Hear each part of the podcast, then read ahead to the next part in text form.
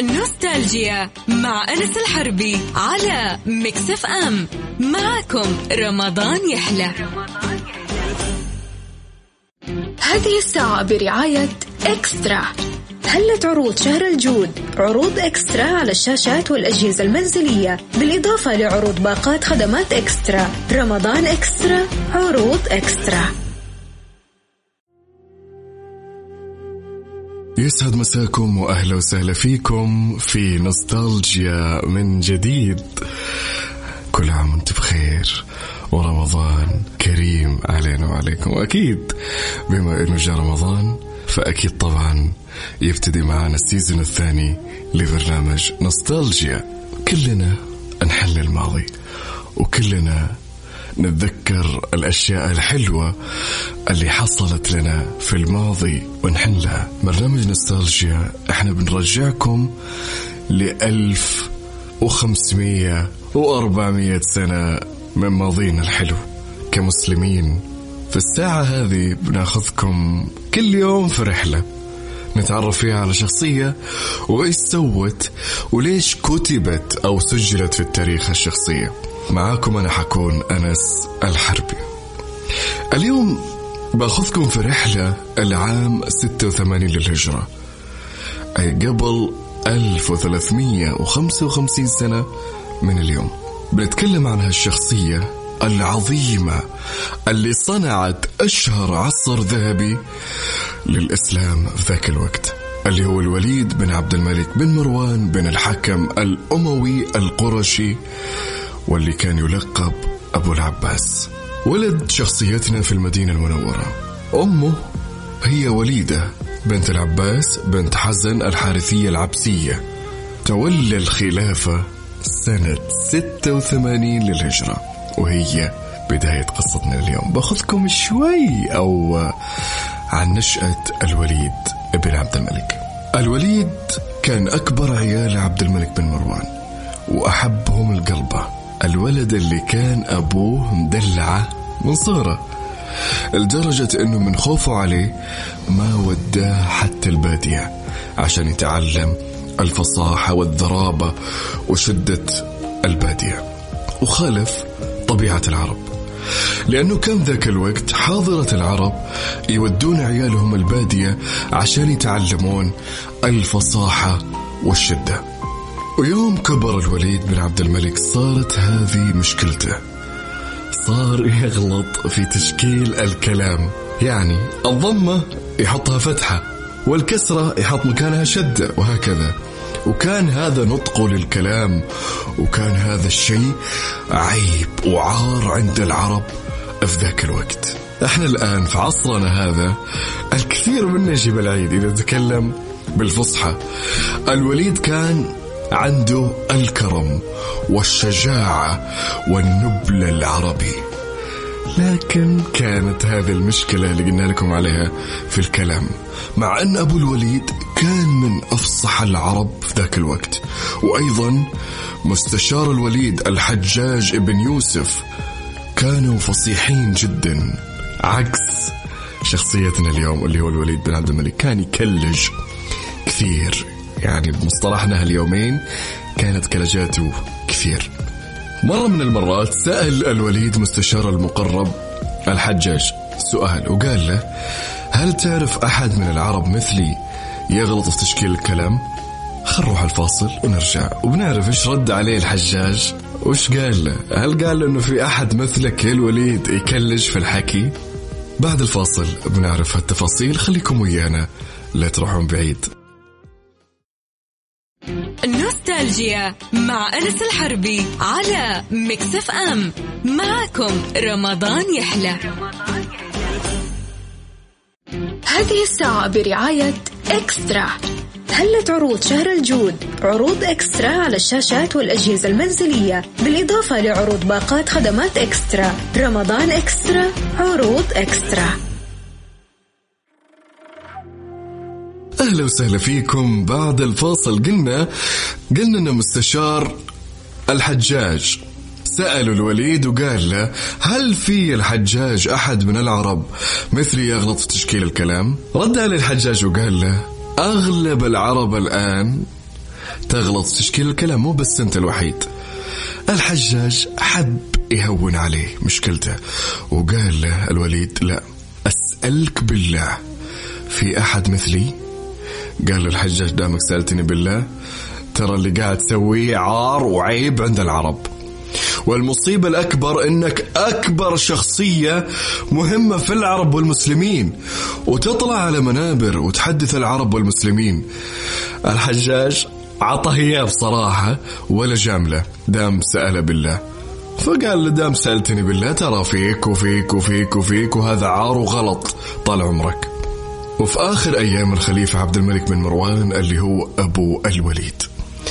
دخل عليه وزير بني أمية اسمه روح ابن زنباع وشافه مهموم وباين عليه الحزن وقال له وش فيك يا طويل العمر؟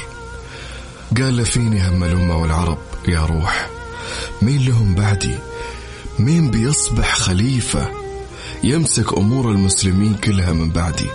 رد عليه روح بن زنباع وقال له وينك عن ابنك الوليد؟ هو أفضل واحد يكون من بعدك أنه يترشح للخلافة. قال عبد الملك لا لا لا الوليد ما يصلح يكون خليفة. رد عليه روح ليش؟ قال عبد الملك اللي بيصير خليفة على أرض العرب والمسلمين لازم يتقن لهجتهم وكلامهم.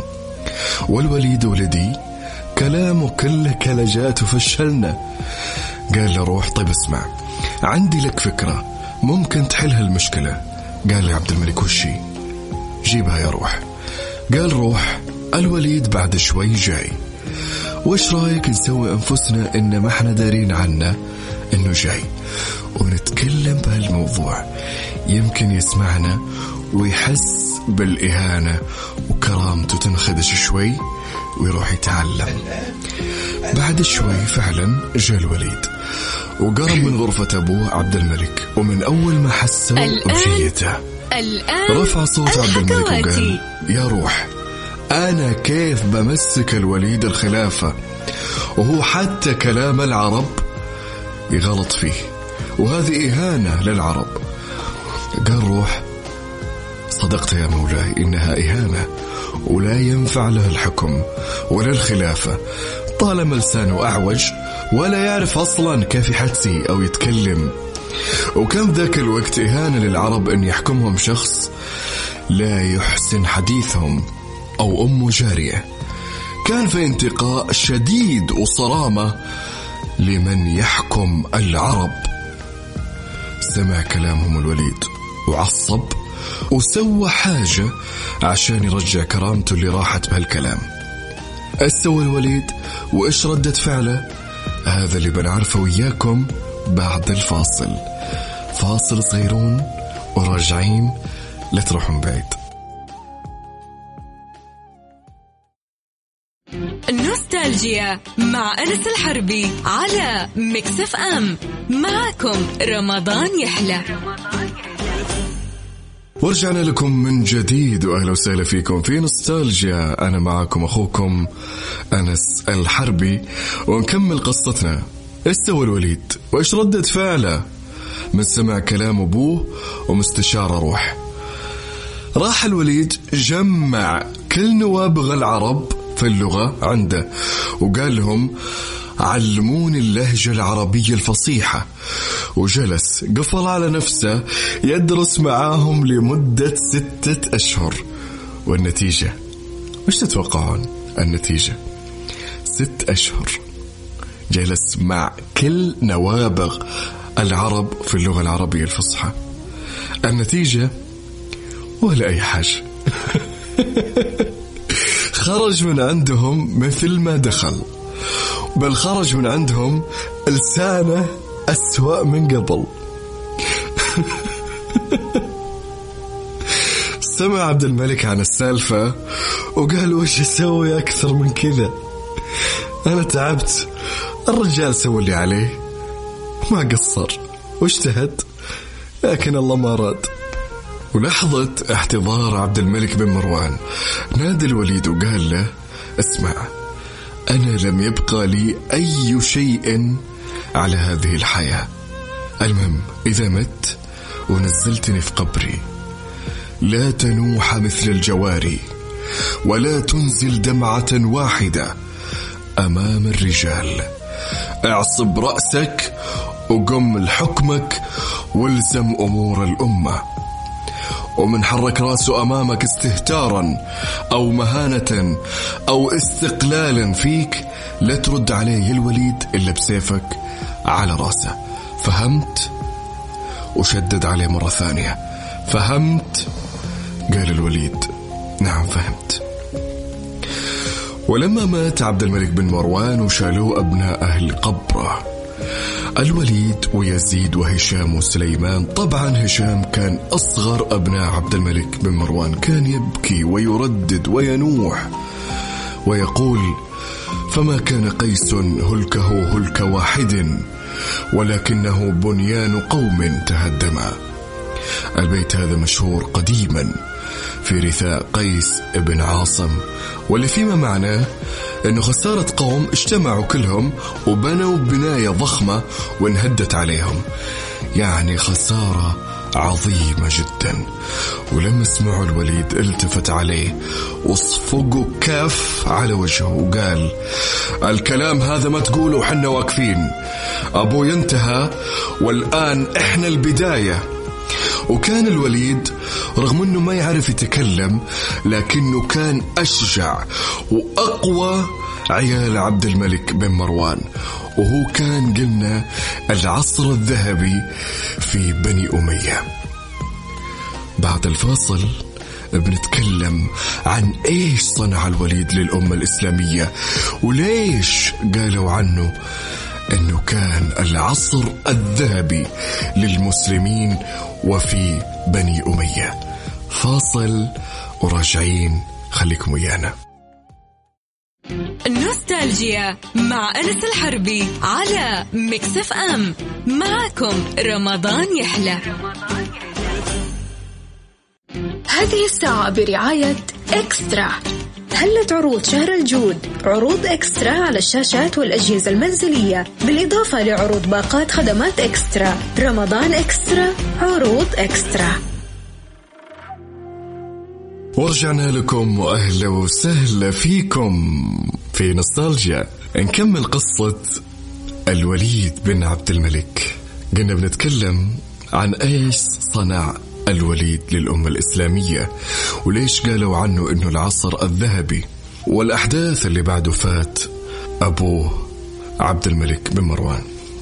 بعد وفاة أبوه قام الوليد على المنبر وخطب للناس خطبة مختصرة.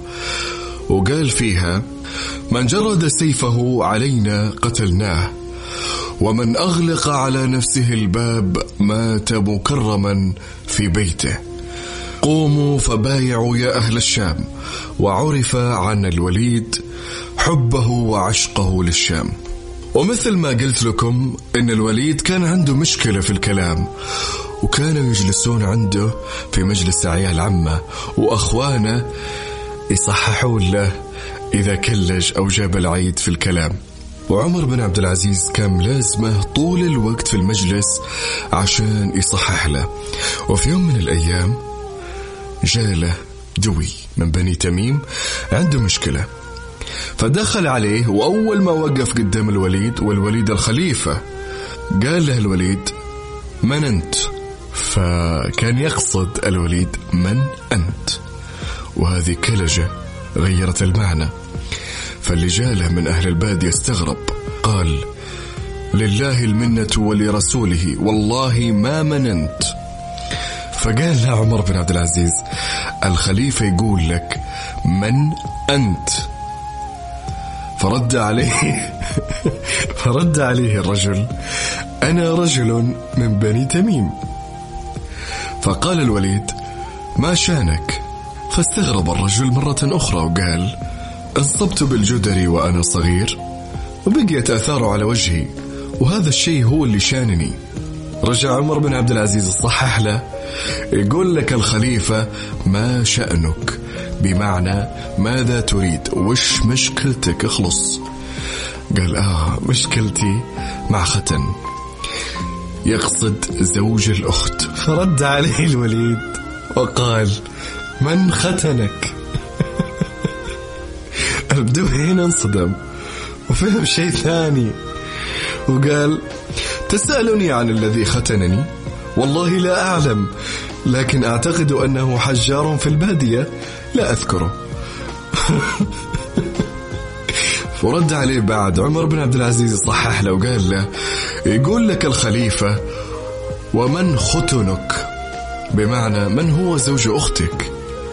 فقال هو في الخارج ينتظر. قال الوليد لعمر بن عبد العزيز راح يا عمر اقتلهم الاثنين. فضحنا ذا وما بقى علينا شيء. طلعت لها أشياء ما نبي أحد يعرفها. لأنه مثل ما قلنا لكم الوليد يكلج ولا يفهم اللغة العربية الفصيحة. الوليد كان حاكم قوي جدا وعادل وحكيم. لكن زي ما قلنا ما ينفع يتكلم أو يحاور. وهذا الشيء ما منعه أبد. أنه يصنع أشهر عصر ذهبي للعرب والمسلمين.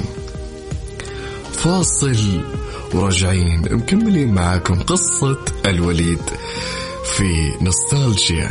لا تروحون بعيد خليكم ويانا. نوستالجيا مع أنس الحربي على Mix FM. معكم رمضان يحلى. هذه الساعة برعاية إكسترا. هلت عروض شهر الجود؟ عروض إكسترا على الشاشات والأجهزة المنزلية. بالإضافة لعروض باقات خدمات إكسترا. رمضان إكسترا عروض إكسترا.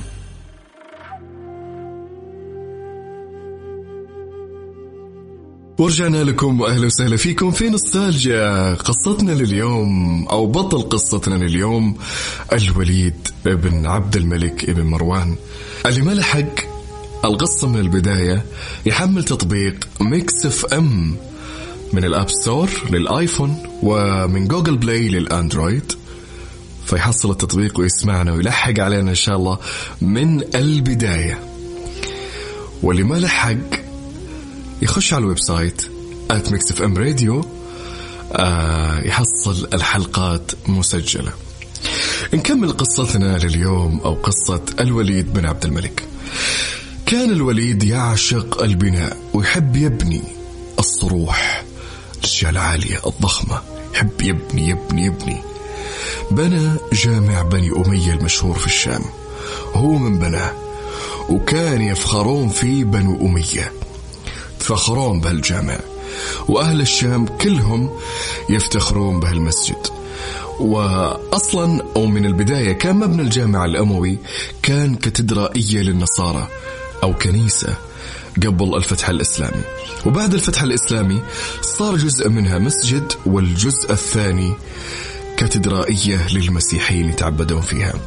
في عهد عمر وعثمان وعلي ومعاوية ويزيد بن معاوية ومعاوية بن يزيد وعبد الملك بن مروان والوليد بن عبد الملك. يعني النصارى كان لهم جزء منها والمسلمين في جزء آخر من هالمبنى. وهذا اللي نسميه التعايش. لكم دينكم ولي دين. وهذا كان في عهد القوة الإسلامية الكبرى. منه كان الإسلام حاكم المشرق والمغرب. شوف كيف التسامح تسامح جميل. في عهد جميع الخلفاء من عمر وحتى آخر خليفة إسلامي. كان في تسامح وتعايش بين الديانات. نكمل. جاء في عهد الوليد سمع أجراس تضرب بقوة وصوتها عالي. قال ما هذا؟ قالوا له النصارى عندهم بيعة. كأنهم يعينون قسيس جديد عليهم. فقال اللي كانوا جالسين معه في مجلسه ترى ما عاد يوسعنا ولا عاد يوسعهم المكان يا خليفة المسلمين. فراح الوليد للنصارى وقال لهم أبي أشتري منكم الجزء اللي كان فيه كاتدرائية. فرحبوا النصارى لأنه المبلغ كان عالي. وبعد ما اشترى منهم سمعهم يقولون ترى اللي بيهدمها بيصير مجنون. لأن وصل للمسيحيين خبر أنه بيهدمها وبيوسع المسجد مكانها. فقال الوليد أعطوني الفروع. سأكون أول من يضربها. وبدأ الهدم. وبعدها قاموا مع المسلمين اللي حوله وهدموها معه. فأرسل الوليد لقيصر الروم. قال له حنا عندنا إنشاء بناء ضخم ونحتاج بعض العمال من عندكم. أرسل لنا بعض الحرفيين اللي عندك اللي يعرفون يشتغلون ويبنون القصور والقلاع. أحتاج ناس حرفيين عندهم خبرة. فأرسل له قيصر الروم. تخيلوا يا جماعة أرسل له أرسل للوليد مئة ألف دينار وألف حرفي خبير في البناء وبعد أرسل له من الفسيفساء الشيء الكثير جدا. وقال له عندك مبنى ضخم يا الوليد فخذ. طبعا الفسيفساء هي أحجار صغيرة تجي ملونة يشكلون به اللوحات الكبيرة والآن تحصلونها عندنا في بعض حمامات السباحة. وهذا اللي جاء فقط من قيصر الروم وغيره أشياء كثير جدا من الهند ومن الأقباط ومن المغرب ومن الفرس وغير العرب اللي شغالين معه اللي كان عددهم يتجاوز الاثنى عشر ألف يد. تقوم ببناء هذا الصرح الشامخ اللي إلى اليوم نشوفه. تقدرون تبحثون يا جماعة في في الانترنت تبحثون عن الجامع الأموي وتشوفون الجمال وكمية الجمال اللي انصنع قبل ألف وثلاثمية سنة. حط فيه من الرخام وحط فيه من سلاسل الذهب والفسيفساء يقولون لدرجة إنه في الليل تشوفه منور من الداخل من كثرة الذهب والرخام وكل هالأشياء اللامعة فيه وفوق ذا كله ما حد يقول كم صرفت الوليد لبناء المسجد وكانت التكلفة تقريبا من مليون إلى 12 قطعة ذهبية ما بين هالرقمين. التكلفة يعني 12 مليون قطعة ذهبية. احسبوها الآن كم تساوي. في البداية أهل الشام بدوا يتضايقون من شافوا هالبذخ اللي وضع في المسجد. من الذهب والرخام. قالوا ما عاد بقى شيء في بيت مال المسلمين. دام كل هالأشياء صرفت على هالبناء. وصل هالكلام للوليد وسمعه ونادى الناس وقال الصلاة جامعة. يعني عندي موضوع لكم يا أهل الشام أبيكم فيه. فاجتمعوا عنده وقال الوليد يا أهل الشام وصلني كلامكم فأنا تكفلت ببناء هذا المسجد من مالي الخاص ولم آخذ شيئا من بيت مال المسلمين. فنادى الوليد يا عمرو. وهذا رجل اسمه عمرو بن المهاجر وهو اللي كان مسؤول عن بيت مال المسلمين. فقال له الوليد ادخل جيب اللي قلت لك عليه. وشافوا الناس شيء عظيم جدا وصدمهم. إيش اللي شافوا؟ وش اللي أدخل؟ الوليد وش اللي طلبوا من عمرو بن المهاجر؟ هذا اللي بنعرفه بعد الفصل فاصل وراجعين. خليكم ويانا.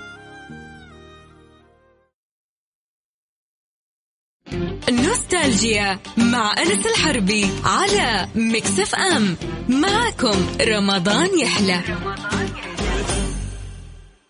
هذه الساعة برعاية إكسترا.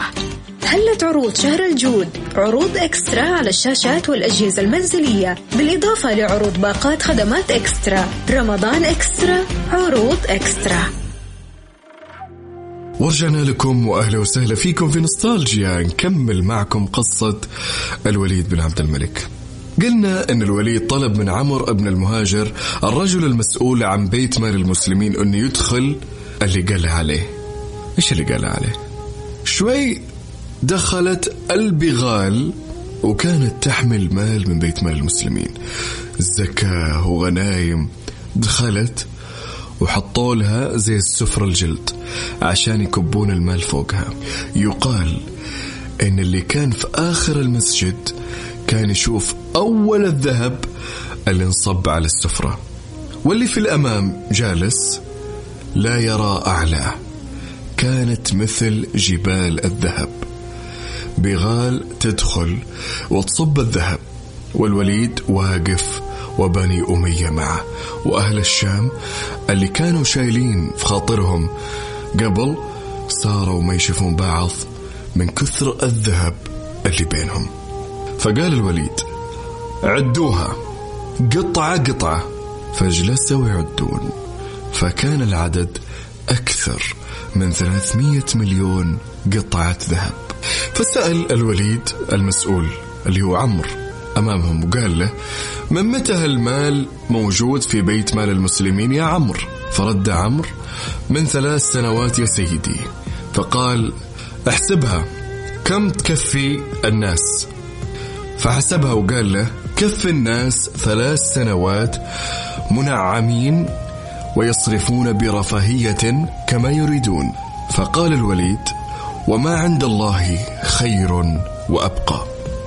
فقاموا أهل الشام وهم سعيدين وراضين عنه لدرجة أنهم طلبوا منه أنه يخصم من عطياتهم ويكونون قاطين معه في بناء هذا المسجد.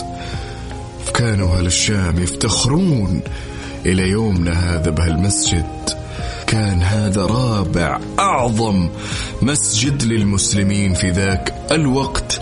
بعد الحرم المكي والمدني والأقصى اللي هو مسجد بني أمية. في يوم من الأيام وقت ما كان الخليفة هو عمر بن عبد العزيز خليفة قرر يشيل الذهب والرخام والبذخ اللي حطه الوليد بن عبد الملك. وإنه يرده في بيت مال المسلمين. وهالشيء خلى أهل الشام يثورون. وقالوا له ما تلمس حاجة في المسجد إحنا شركاء فيها. وحطينا من عطايانا عطاياهم اللي هي رواتبهم فيه. وبدأ يفكر فيها عمر بن عبد العزيز إلين جاء يوم من الأيام وجو وفود من الروم إلى دار الخلافة في عهد عمر بن عبد العزيز. وكان معهم قسيس يحتقر المسلمين والعرب.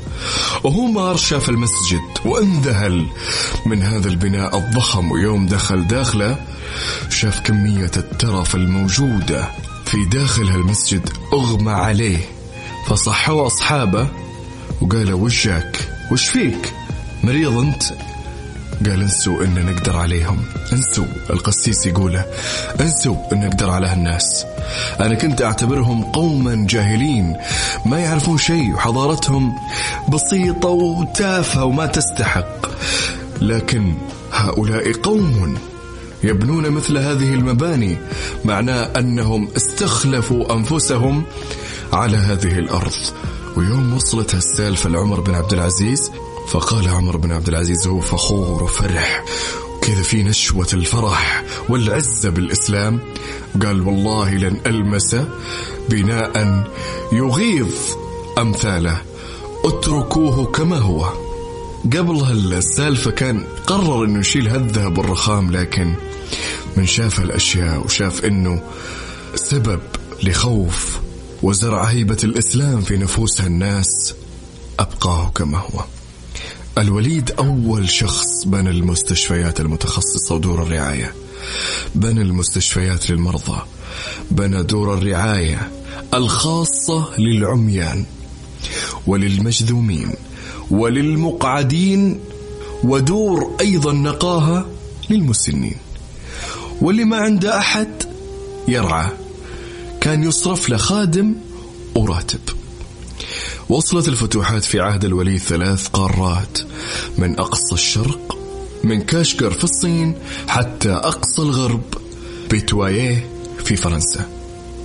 وكانت هذه أكبر اتساع للمحيط الجغرافي الإسلامي ولم يزد أحد من بعده على ما وصل عليه الوليد بن عبد الملك بن مروان. شخصية عظيمة جدا جدا عظيمة. وصنعت التاريخ. فافخروا بتاريخكم أيها المسلمون. ومن ليس له ماضي ليس له حاضر أو مستقبل. حقنا نفخر. من حقنا نحن للماضي من حقنا نقول إن نعيش حالة نوستالجيا لديننا وأجدادنا وأبطالنا. انتهت حلقة اليوم. سبحانك اللهم وبحمدك أشهد أن لا إله إلا أنت أستغفرك وأتوب إليك. أشوفكم إن شاء الله بإذن الله. بكرة في نفس التوقيت من نوستالجيا على Mix FM Radio. أنا أخوكم أنس الحربي. إلى هنا في أمان الله.